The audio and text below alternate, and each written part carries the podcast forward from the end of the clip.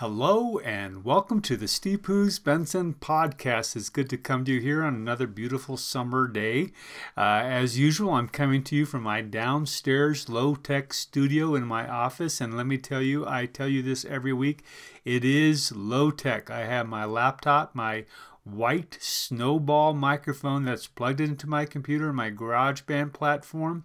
There is nothing fancy about this, but I have my notes spread out before me on my iPad and I'm here because I want to share with you some insights and ideas for my own life. Now, I'm doing this for a, for a specific reason. I always want to motivate and inspire other people. I want to share my life, hoping, hoping that will it will inspire you in your life. I want to tap into your ambition. I want to tap into your purpose. I want to tap into your vision for life. You know, I always don't want you to agree with me I want to uh, spark your imagination, like last week when I talked about racism and um, and school shootings. It really sparked a lot of uh, a lot of interest. There's a lot of people who really disagreed with me, and I love that. The whole purpose of this is to get you thinking for yourself. And if you if this uh, motivates you to disagree, then I love it. Just think for yourself about why you disagree, and let's engage a dialogue together. In fact, uh, don't hesitate to share with me your insights because oftentimes I don't know what you're thinking about, what it is I'm talking about. But, anyways, my purpose is to engage your ambition, purpose, and vision for your life and motivate your faith. All right. So put in your earbuds. Let's go for a walk, go for a run, do the dishes, clean the house, sit in the backyard, but let's enjoy a few minutes together. Okay. Today, I want to pick up where I left off two weeks ago. Uh, two weeks ago, I began sharing the story of when my identity was stolen. You know, it's interesting, even though this whole thing happened over 10 years ago, it might even be 15 years ago, it was one of these seminal experiences in my life you know when you you find people kind of tell the same story over and over when you meet them because these are the main marker stories that develop their personality this this event that happened in my life shaped my whole way of thinking and being. It taught me some of the most profound lessons of life that I, when I started putting together my ideas for the podcast, I knew that I wanted to share this story with you because it uh, really shaped me. So today I'm going to pick up where I left off. And uh, well, last time I talked about it, this two weeks ago, I talked about how it taught me about forgiveness and what does it mean to forgive someone who's stolen your identity. But today I want to pick up on that and I want to talk about how God works in strange and mysterious ways. And because uh, that's my lesson about what happened to me next. It's how God works in very strange and mysterious ways. So let's dive in. Um, so I was but it goes that okay I, I had my identity stolen i had to learn about forgiveness um, it took me a long time. I worked through the forgiveness. I'd come to a place of equilibrium and I was feeling at peace. I was feeling at peace with the whole thing. Uh, the, all the financial mess was beginning to quiet down. In fact, if you need to re listen to that podcast from two weeks ago, do so. So it kind of sets the uh, setting for this one. So, but I'd come to a place in peace, place of equilibrium. I was feeling pretty chill about the whole thing. I was putting it behind me. And all of this changed one night in the blink of an eye when I had to spend the night in jail. So let me tell you the story. It was about 10 o'clock at night, and I was driving uh, Kyle home from a date. He was 15 years old and not yet driving. So he's 30. So if he was about 15 years old, so yeah, that's right, it's about 15 years ago, not just 10, it was 15 years ago. We were driving up 285 uh, when uh, where I live up through the Turkey Creek Canyon area of 285 and all of a sudden, in my rearview mirrors, I saw red and blue lights flashing. A police officer behind me. I, you know, every time I haven't been pulled over a whole lot, but every time it has, I see those red and blues. Even when it's not about me, I break into a cold sweat. You know, kind of feel that hit me in the pit of my stomach. I wonder what the heck I've done wrong. That night, I've been, I hadn't been speeding, so I wonder what uh, infraction I could have committed. And uh, I was pulled over and I waited. The officer came up and asked for my ID and insurance. I provided them and he walked silently back to his car, not saying anything. You know, he was back at his car for quite some time. And as I sat with Kyle and waited, I told him not to be surprised if I had to get out of the car, get out of my truck, and prove my sobriety. You know, I had long since stopped drinking. So I wasn't worried about, worried about this at all. It wasn't a bother for me, but I had to warn Kyle that I thought this might happen. Sure enough, the officer came forward and asked me to get out of the car. He told me to step around the back, and I put my hands be- and to put my hands behind my back. I thought to myself, yeah, that's funny. I thought you had put your hands out to your side and stretch them out for the sobriety test.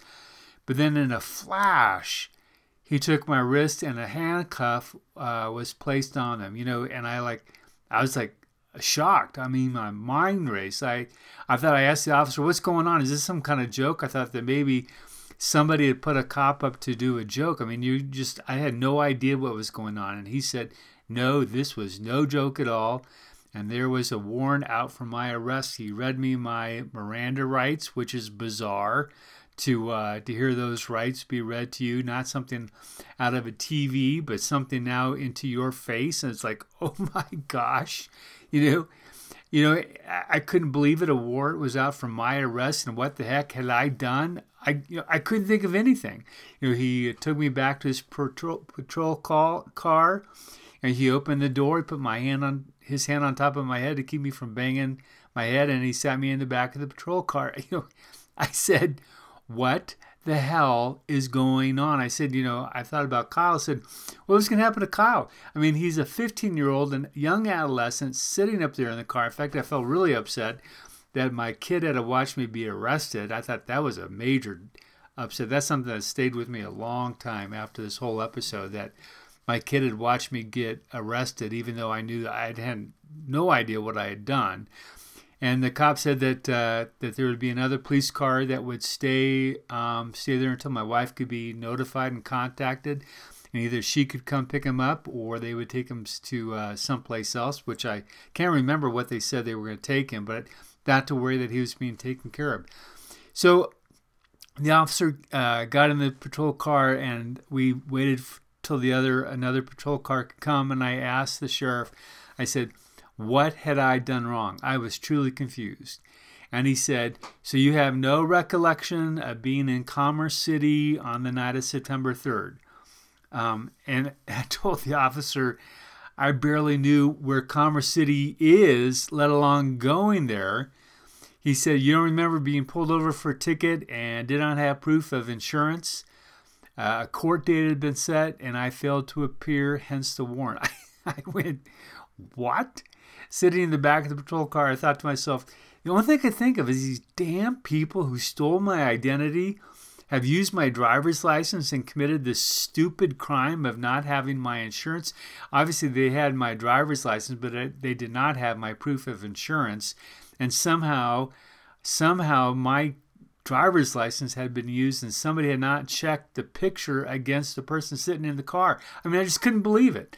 You know, I tried to explain to the whole thing to the sheriff about the theft of my identity, how it raised havoc through my life for the past year, you know, and that everything had gone wrong I trying to turn it back around. It was interesting, you know, he seemed sympathetic. I said, I said, look I'm the pastor of Columbine United Church in Littleton. My whole life revolves around Littleton and this church. Nowhere I'm not connected to Commerce City in any way, shape, or form. He said, again, he kind of seemed sympathetic and he said I would still need to be processed in jail and the matter taken up in court and that I could work it out in court. And so, without any more uh, to be said, he we left. The other cop car showed up, and we left, and we started driving to the Jefferson County Jail. I mean, this is crazy. This was a nightmare. You know, I visit people in jail. I don't go to jail. I'm a minister. I try to stay clear of breaking the law. And here I was being transported in handcuffs in the back of a sheriff's car to the Jefferson County Jail. Now, if you've ever been arrested, you know how surreal this experience is. You know, when you when we pulled up to the to the jail again, now it's about eleven o'clock at night. Uh, you wait in the car until the officers come and escort you uh, to a room where they take off the handcuffs and they strip search you. Now, this was one of the most embarrassing and humiliating things. You got to get buck naked in front of a cop and they strip search you. I kept on thinking, whatever you're looking for, it's not in there. You know, and it's just like, and then uh, I kept on thinking to myself, all this because someone stole my identity.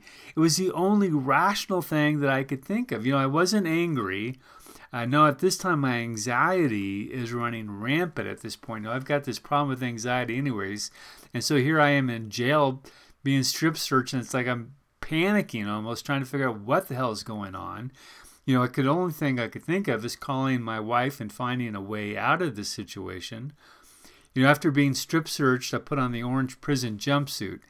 Believe me, orange is not my color. just holy cow. Orange is not my color. I do not look good in orange. Oh God. I was uh, taken, I was put in a holding cell with 15 other men, and we sat and we waited, wondering, and I wondered, I think we all were wondering what was going to happen next. I think some of them didn't wonder what was going to happen next. I know that they had been in there before and they knew exactly what was going to happen next. You know, I had no idea. After sitting in there for about a half hour, my name was called. I thought, you know, maybe now I can tell my story and get out of here. Instead, I was taken and fingerprinted I filled out various sundry forms, and they. I remember they kept on asking me, "Am I afraid? Are they? Am I afraid of? Am I going to take my life tonight? Am I afraid that I'm going to commit suicide? Am I afraid that I'm going to take my life?" And they asked me that. I don't know, five times, six times, seven times. You know, maybe they were, maybe I guess it's because they have tons of experience with this, but they asked me repeatedly if I was going to take my life. They kept on saying, "No, I just want to go home." you know, they uh, after I did all that, they put me back in the cell with these 15 other guys, and the what struck me um, right away is that I was freezing cold. The air conditioning blasts, and uh, and I was sitting in this flimsy, stupid orange jumpsuit. I had goosebumps and was on the verge of uh, teeth chattering. The other 15 men in the room uh, were feeling much the same way, and we all just sat there cold. I remember pulling my arms inside my sleeves, trying to build up some type of cool, uh, core energy, warmth inside. You know, I guess the only thing I can think of is cold men are less apt to fight or cause a problem because it was freezing. So um, I sat there in the gel in the cell and I tried to be as incons- inconspicuous as I could. Um, I was you're surrounded by all sorts of male humanity. There was a mix of African American Caucasian, Latino men. We were all ages and sizes. There was one, I'll never forget this, there was one very large man with long, long hair. He was covered in tats. He had bulging biceps, and I knew I wanted to stay as far away from him as I possibly could. And so I sat on the other side of the room and waited for what was next. So we all sat there, freezing cold. Eventually, someone started talking uh, small talk. Someone started asking each other what they were in for. And uh, I thought, well, this is going to be interesting. You know, as the men went around the room, they started talking about what they were in for, and, and it was interesting. One was in for, I'll never forget this drunken disorderly conduct. Another was in a bar fight. Uh, a few of them were in for uh, driving while drunk. Uh, a couple were in for domestic abuse. And then it came my turn, and they looked at me and I asked me what I had done.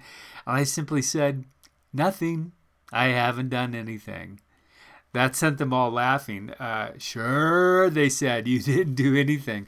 Right. You know, I kept on thinking it was a big guy that I was leery of. Every crazy story I've ever heard about prison and prison fights was racing through my brain. Suddenly, my 165 pound skinny neck and arms uh, seemed pretty puny in this cell with all these other guys. So we sat there. After some silence, one of the guys asked what we did for a living. Now I thought this was going to be interesting as well. Uh, they went around the room and one by one said different uh, different things. One said I'm in construction. One was a plumber. One was into roofing. I th- thought this was interesting. One was an accountant. A couple were unemployed, and the list kind of went on as they went around the room.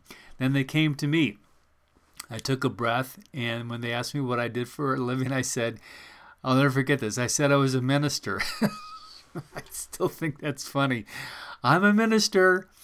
and they uh, all looked at me with blank stares. They didn't know, had no idea what a minister was. was. So I tried again. I said, "I'm a pastor." Uh, more blank stares. I thought, oh gosh. And so I finally said, I'm a priest. Oh, they got that. they, they, thought I was a priest. And, you know, silence filled the room. Uh, and one of them, it was really funny. So they were silent after I said I was a priest. and They got quiet. And then one of them began asking the question what was the priest doing in prison when he hadn't done anything wrong? These guys, they all started kind of talking with each other. What did, why did God allow a priest to become in prison tonight? He hadn't done anything wrong. And these guys who hadn't had a theological thought in years began wondering out loud how could God let this happen to a priest? You know, they kept on asking me repeatedly, I haven't done anything wrong. Was I lying to them? I kept on trying to, you know, I explained the story of my stolen identity. I told them that truly I had done nothing. This sent them wondering all the more how a priest could uh, have his identity stolen, how he could end up in jail. I told them I wanted the same as well and we they kind of buzzed. It was like suddenly there was this uh, community that was being formed in this little tiny jail cell. Well, then they got quiet. We all just kind of sat there and uh, nobody talked, and we just froze. You know, as the night wore on, one by one the men were taken out and either released on bail or taken up into the main jail cell upstairs where the rest of the uh, jail was. And one by one, they were taken out. And in the middle of the night, I don't know what time it was 1, 2 a.m. It ended up just being uh, two of us left in the cell myself and the big biker, tattooed, long haired, muscled, long beard, scary looking dude, and myself. Um, I'll never forget this. I sat on one side of the room as far away from him as I could possibly get, and he sat on the other and his eyes were downcast. He was looking at the floor, and the two of us were quiet and cold. Then, suddenly and quietly, the man said, Father, I have a confession to make. I suddenly realized uh, I was a priest, and he was going to make a confession. Well, he didn't understand priest. He didn't understand, I mean, he didn't understand being a pastor or a minister, but he sure understood what a priest was.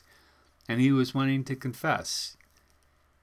So I got up and gulped and crossed over the room and sat across from him. I told him my name was uh, Steve, and I'd be more than willing to listen to him. Well, his head hung down, and his hair was streaming down around his big arms, and he was slouched Everything was in his lap. And uh, he started crying. And tears started streaming down his face, and he began pouring out his life. He talked about his childhood, uh, his education or lack of one. He talked about his many jobs as a day worker, marriages that didn't work. It just appeared his life was in shambles. He talked about his prior convictions and other prison times. And then he told me he couldn't do it again he couldn't serve time again. He said the last time he was in prison, he swore he would kill himself be, before he would spend another uh, another time in prison. He told me he wanted to confess that he was going to kill himself and he wondered if he was going to go to hell if he took his life. I sat there fairly stunned at this huge, hulking man and how he was so broken. I remember thinking to myself, I said a quick prayer about uh, what to say next. And then gently and literally as softly as I could, I began talking about the God of love. You know, I, I just had to kind of follow my pastoral instincts. I talked about God's love and mercy and forgiveness. I talked about Jesus being the most compassionate person to ever have lived. I talked about hope and new life and the resurrection. I, I said, God's never going to send anybody to jail if you killed yourself. God's not going to send you to jail. That's one of my kind of my private pet peeves that I have is that people think that if you kill yourself, you're going to go to go to hell. And so I try to tell them you're not going to go to hell. But I, t- I told them, however, God does not want you to kill yourself. I said God does not want you to give up God wants you to keep on trying again. I told the man he could not give up. God did not want him to kill himself, but to begin again. I told him whatever prison sentence was ahead of him, he would be able to live, survive, and thrive, and he would begin his life again in prison. And when he got out, he could start his life again. It was interesting. Um, it uh, it created a common bond here between us. Two men in prison jumpsuits in a freezing room by ourselves, and we started talking. And I don't know how long we talked. Um, it could have been for an hour, maybe two. But I told him about my life. I told him about my ministry. I told him about my wife and my kids and uh, what I thought was important for life and about purpose for life and how I felt I had purpose. I kept on coming back and I told him, you know, that he had a purpose for his life that was more than just prison and that he was going to discover his purpose in life. And I told him he could not kill himself. And I made him promise that he wouldn't do so. And uh, through tears, he finally agreed that he wouldn't kill himself. He asked me if I would pray for him. And I told him I would. Um, and I'll never forget bowing my head, and he bowed his head.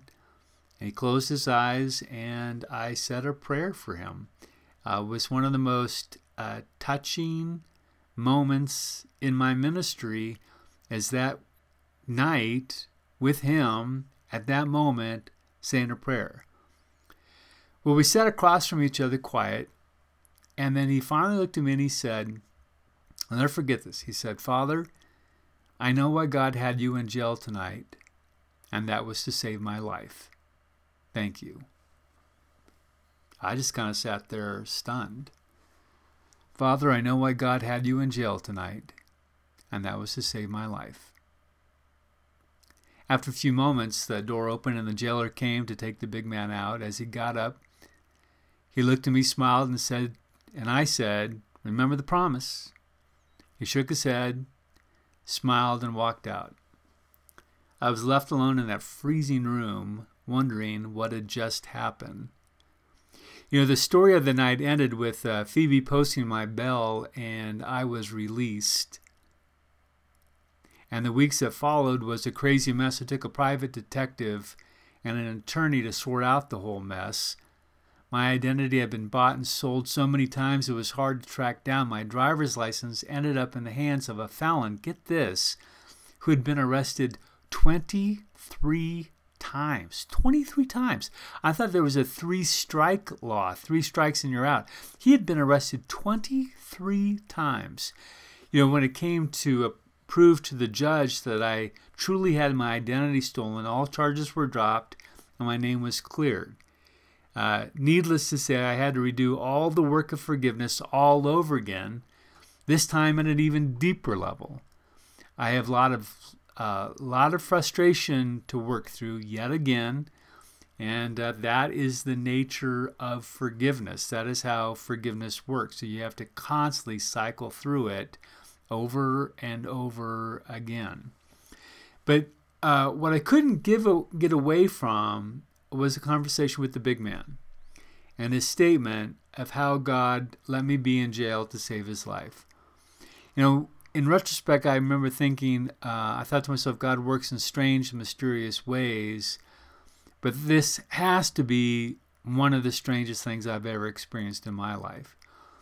And I kept on thinking, you know, if the man was right, it took a whole myriad series of events to all fall into place for me to come to this one point, sitting in jail alone with this big biker dude at night.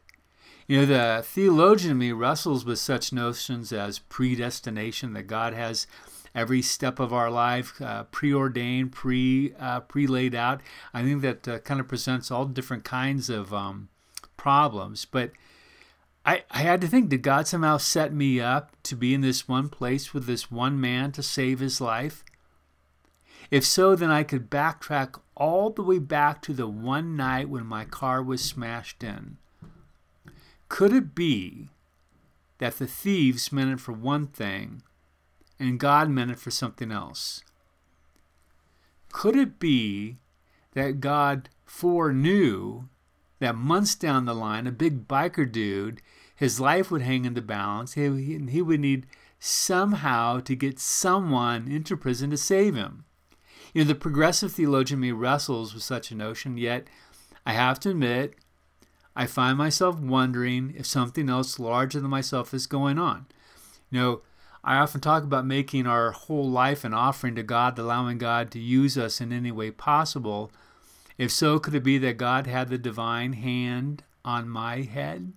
You know, sometimes I think about predestination, I think more about providence in life, that God is able to use all of the experience of our lives in a providential way, and that nothing is ever lost with God, that God is able to use all things to bring about God's greater glory.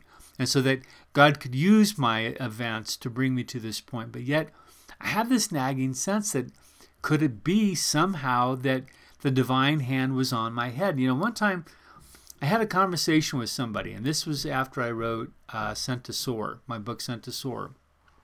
And that book took me uh, three years to write. And I was having a conversation with somebody about the book, and I told them three years, and I told them that um, that it wasn't selling, that the only person uh, that it was a major flop. The book was been a major flop, but one time I got a letter from a guy in prison who said that he found the book in the prison library and that the book changed his life.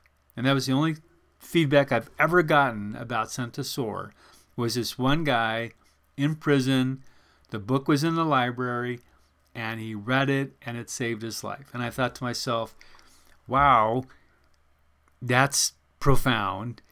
That if it took me three years of writing and work and editing and publishing to get this book into this one guy's hands was it worth it? Would it was it worth those 3 years and maybe was the entire purpose of the book not to be a major publication whiz bang top of the bestseller list but the whole purpose was for one guy to get it in a prison, locked up somewhere. I had no idea who he was or where he was, but it got into his hands. And if it saved him, I thought to myself, then you know what? Then it was all worth it. Then it was all worth it.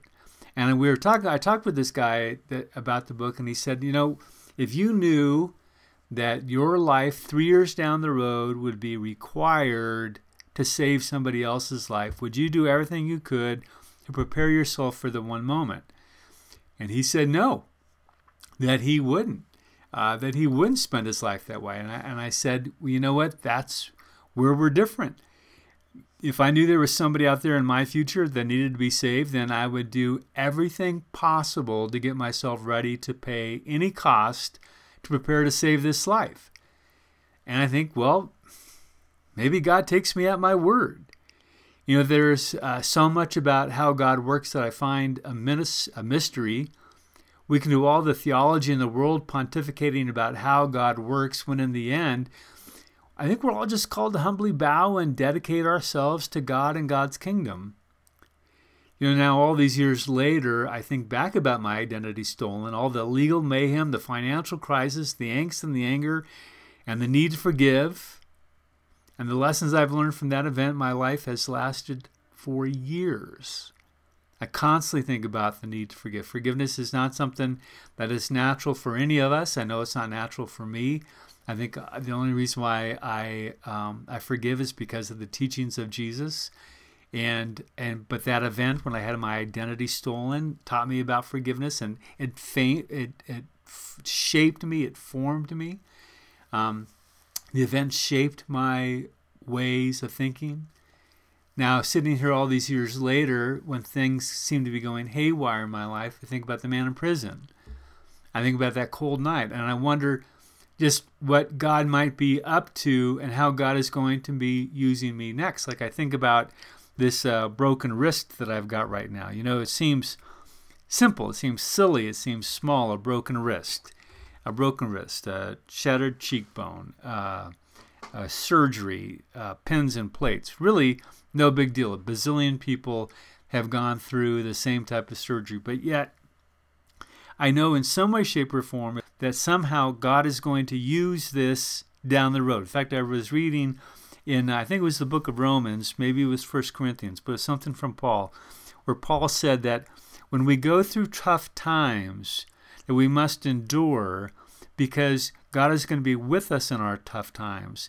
And then when we are going through our tough times, God is going to bring somebody else who's going through their tough times, and we're going to come alongside them to be with them just as God is with us.